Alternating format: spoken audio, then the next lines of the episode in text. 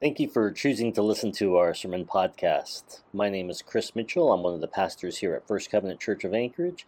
If you have any questions or prayer requests, feel free to stop by or send an email to office at anchoragefirstcovenant.com. God bless.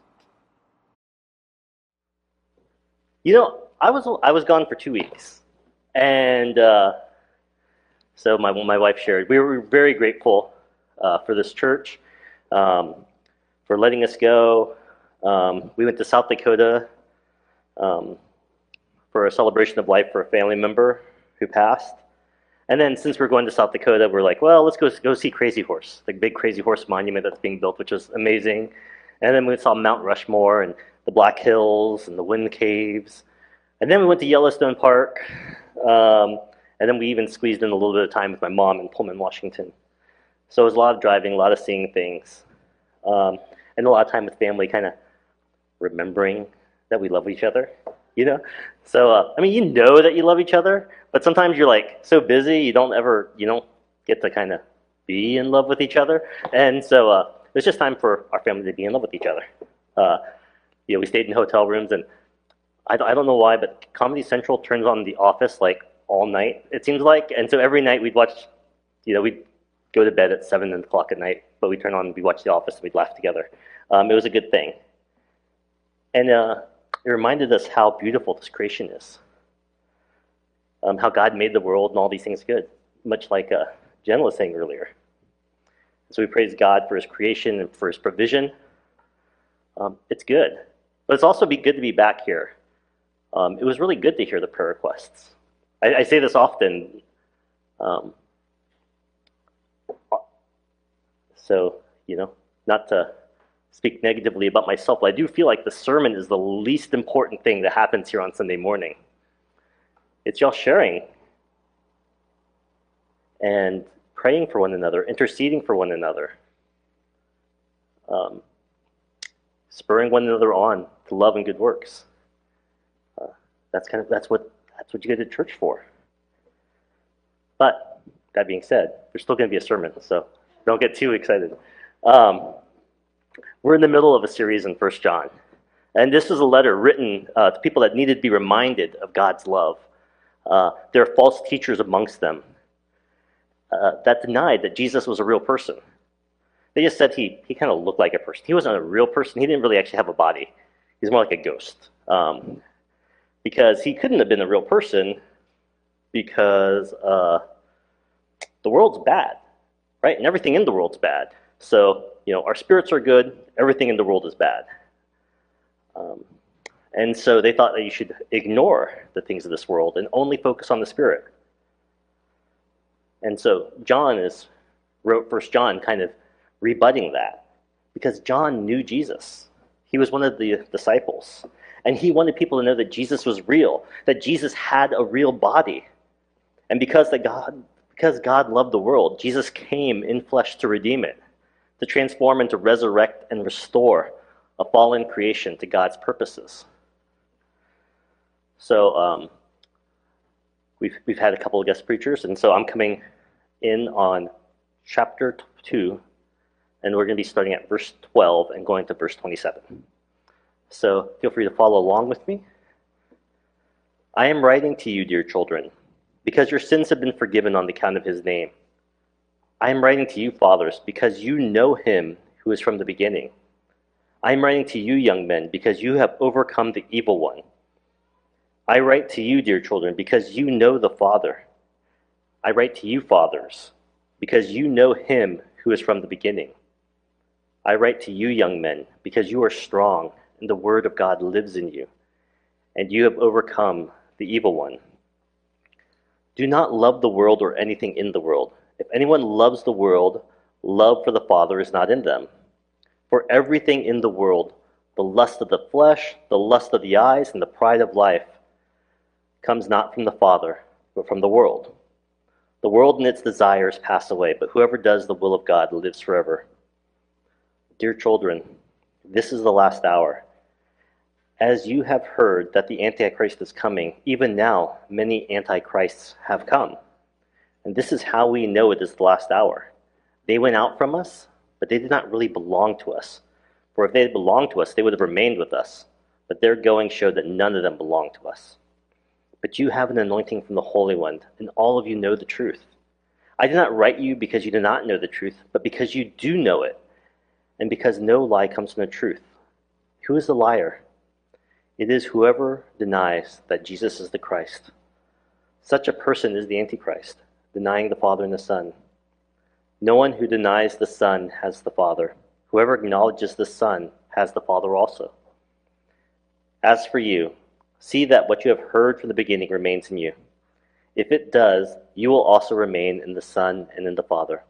And this is what he promised us eternal life. I am writing these things to you about those who are trying to lead you astray.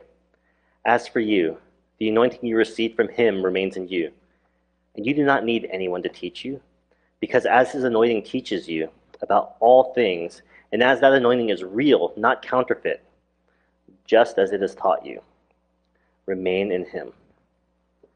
Uh, now, there, there, there's something in this passage that's a little bit distracting, and so I, I want to get that out of the way uh, right off the bat, especially maybe because it's Halloween. Um, it's the Antichrist. Um, now, this is verse 18. We learned that there's been some teachings from about the Antichrist.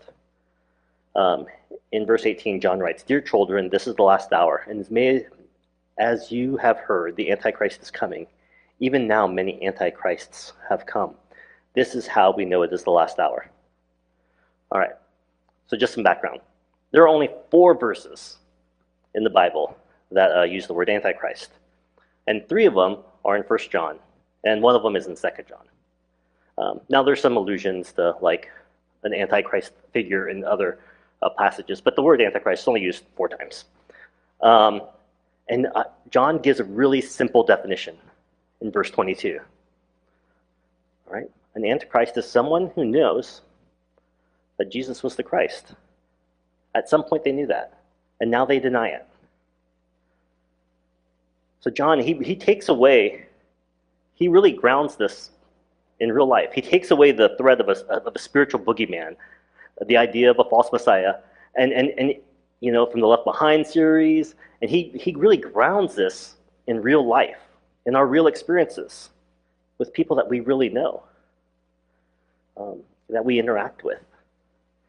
Um, maybe even you know, people that the paths that we're that we walk. John taught the Antichrist for people that knew Jesus and that trusted Jesus, but then denies that there's forgiveness and redemption through Jesus. And John makes it clear that that sort of Antichrist is everywhere. And that's the real threat we should be worried about. That's what we should be aware of. Because that sort of Antichrist can make you forget who you are. It can make you forget what you were made for. And that sort of Antichrist cuts you off from relationship with God. It offers no grace, no forgiveness, no redemption. And that's a threat to us. Um, partly because we love these people. I mean, how many of you love someone that has walked away from the faith? That's fallen away. How many of you love somebody like that? I do.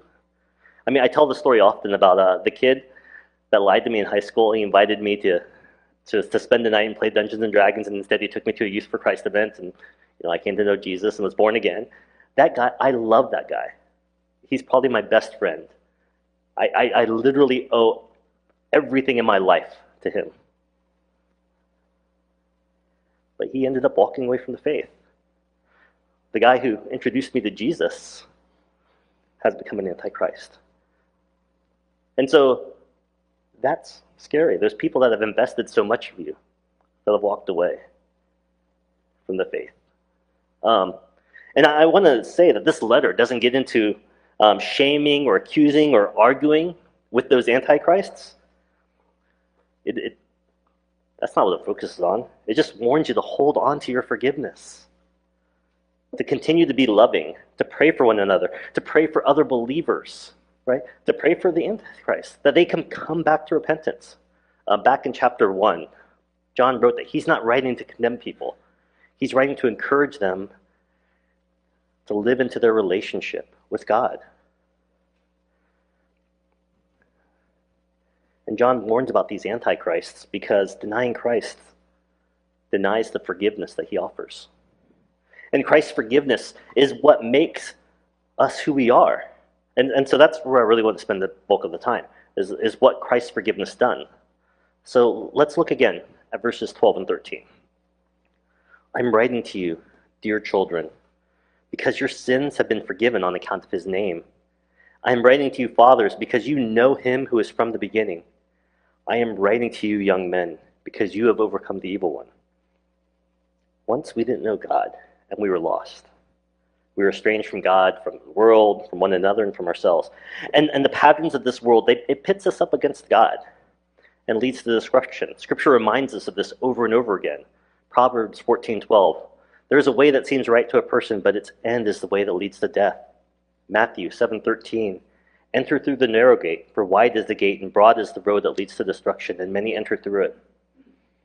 Um, this is the last half of Galatians 6 7 and the first half of Galatians 8 6 8. A man reaps what he sows. Whoever sows to please their flesh, from the flesh will reap destruction. God is the source and the sustainer of all life. And being cut off from that source means death. It's like land without rain, right? Things might hang on for a while, but everything's dying. Dried out, it becomes lifeless. And we're trapped in the patterns of this world, and this world's broken. Things are not as they should be. But John reminds us that death does not have to be our end, right? Because Christ's forgiveness restores our relationship with God.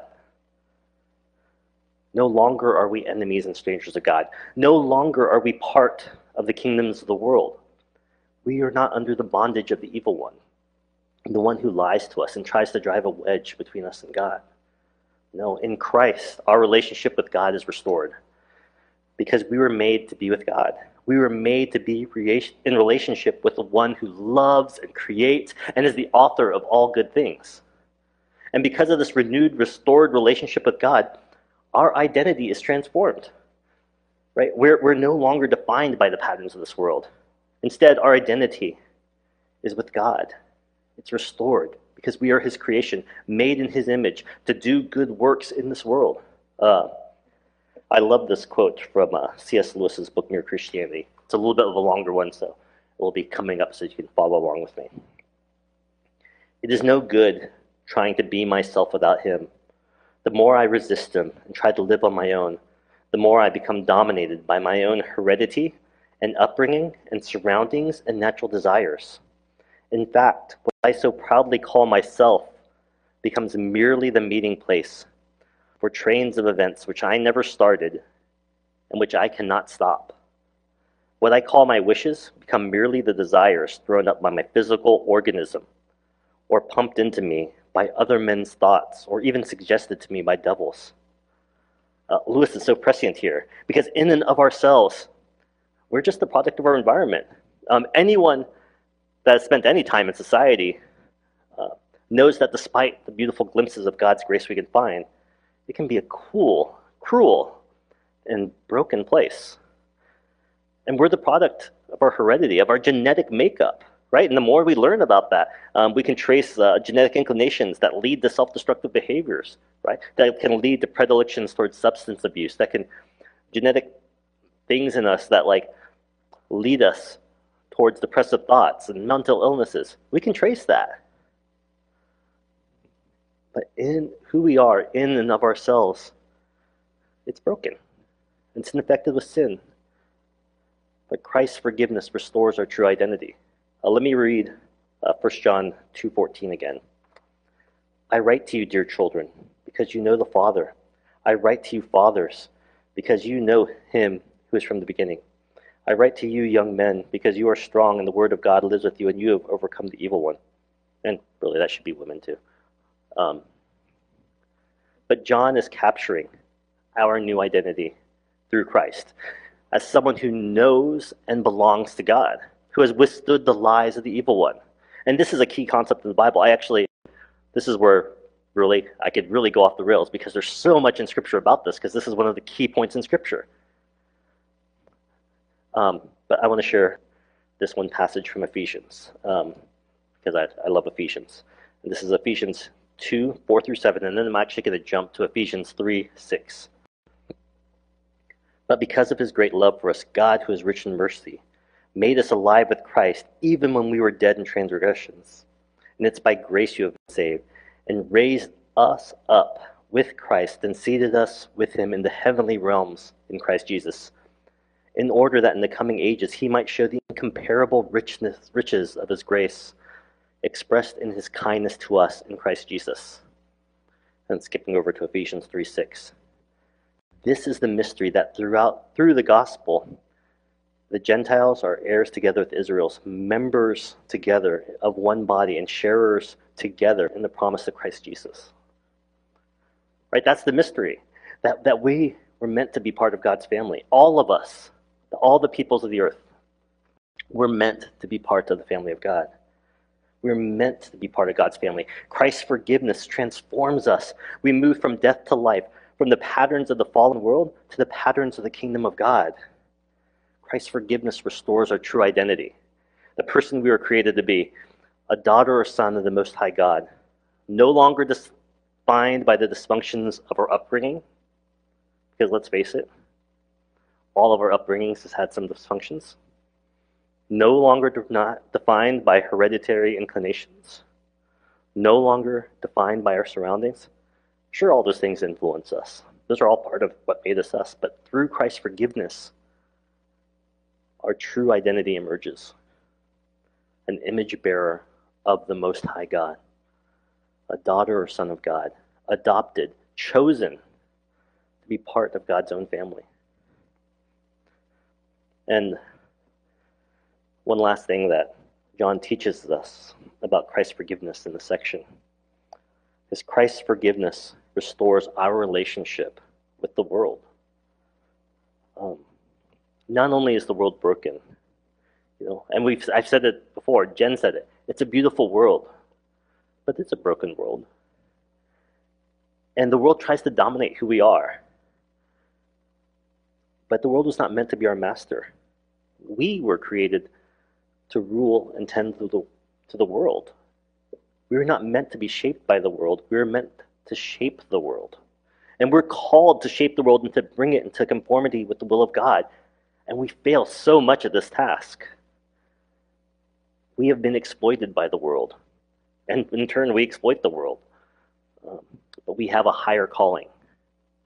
This is John uh, 15 through 17. Sorry, this is John 1 John 2, 15 through 17. Do not love the world or anything in the world.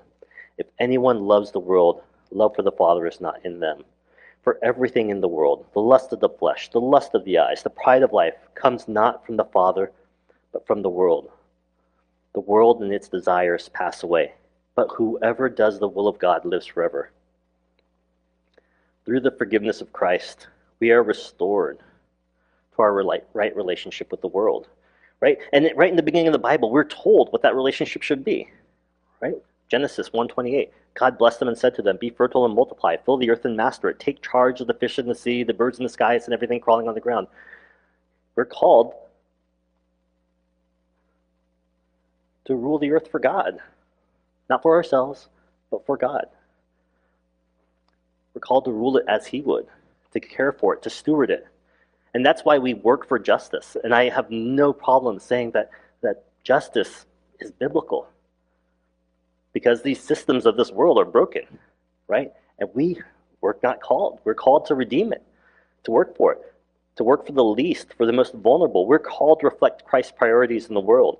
We're caused to take up the cause of the widows and the orphans, right?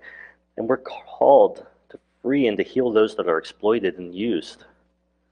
And we're called to respect and care for the environment, right? To make sure that this world functions according to its principles and that we're that we're in agreement so that it can more fully display the glory of God. Okay?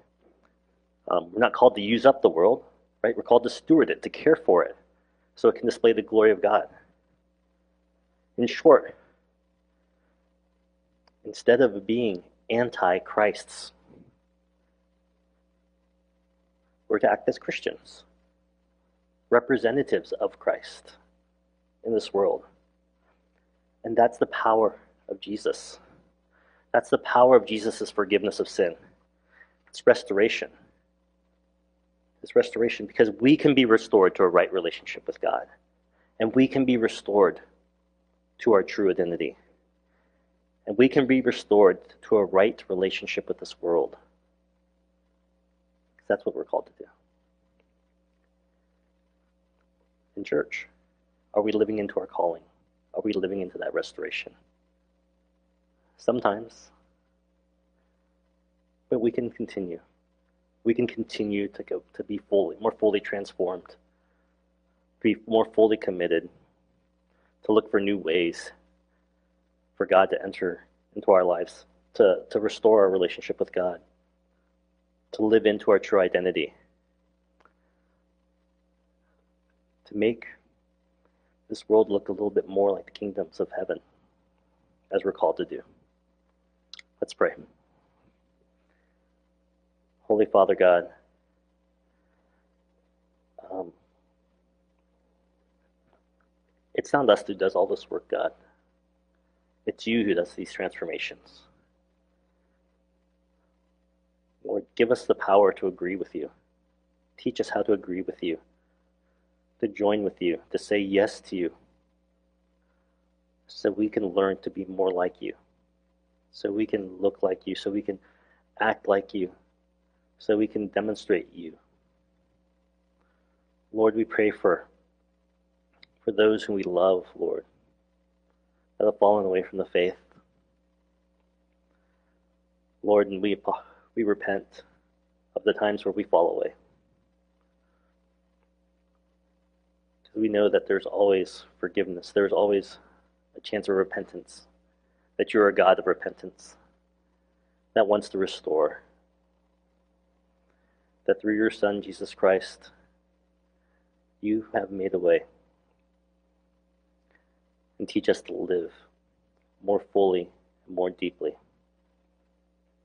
into who you are, into who you have made us to be, into what you have called us to do. In Christ's name, amen.